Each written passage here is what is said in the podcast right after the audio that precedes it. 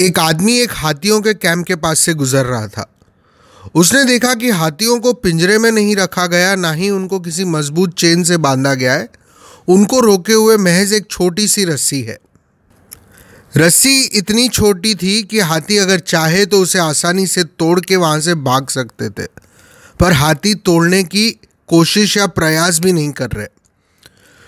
आश्चर्य में आकर उसने आसपास एक जो ट्रेनर खड़ा था, उसको जाके पूछा कि भाई ये हाथी छोड़ के भाग क्यों नहीं रहे तो ट्रेनर ने बताया कि बचपन में जब ये छोटे होते हैं, हम हाथियों को तब से ट्रेन करते हैं।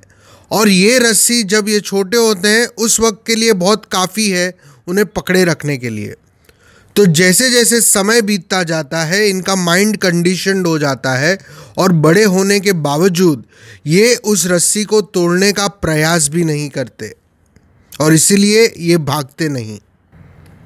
जो रस्सी आसानी से तोड़ के भागना संभव था, वो रस्सी को तोड़ने का प्रयास भी ये हाथी नहीं कर रहे, क्योंकि इनकी पुरानी कंडीशनिंग इनको रोक रही है।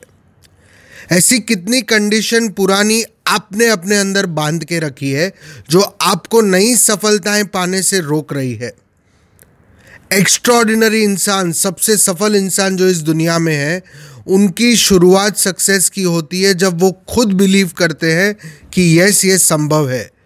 अगर आसपास की सिचुएशन और लोग ये ना मानते हों, और पहले वो फेल भी हुए हों, उसके बावजूद वो बिलीव करना नहीं छोड़ते और एक दिन वो सफल होके रहते हैं।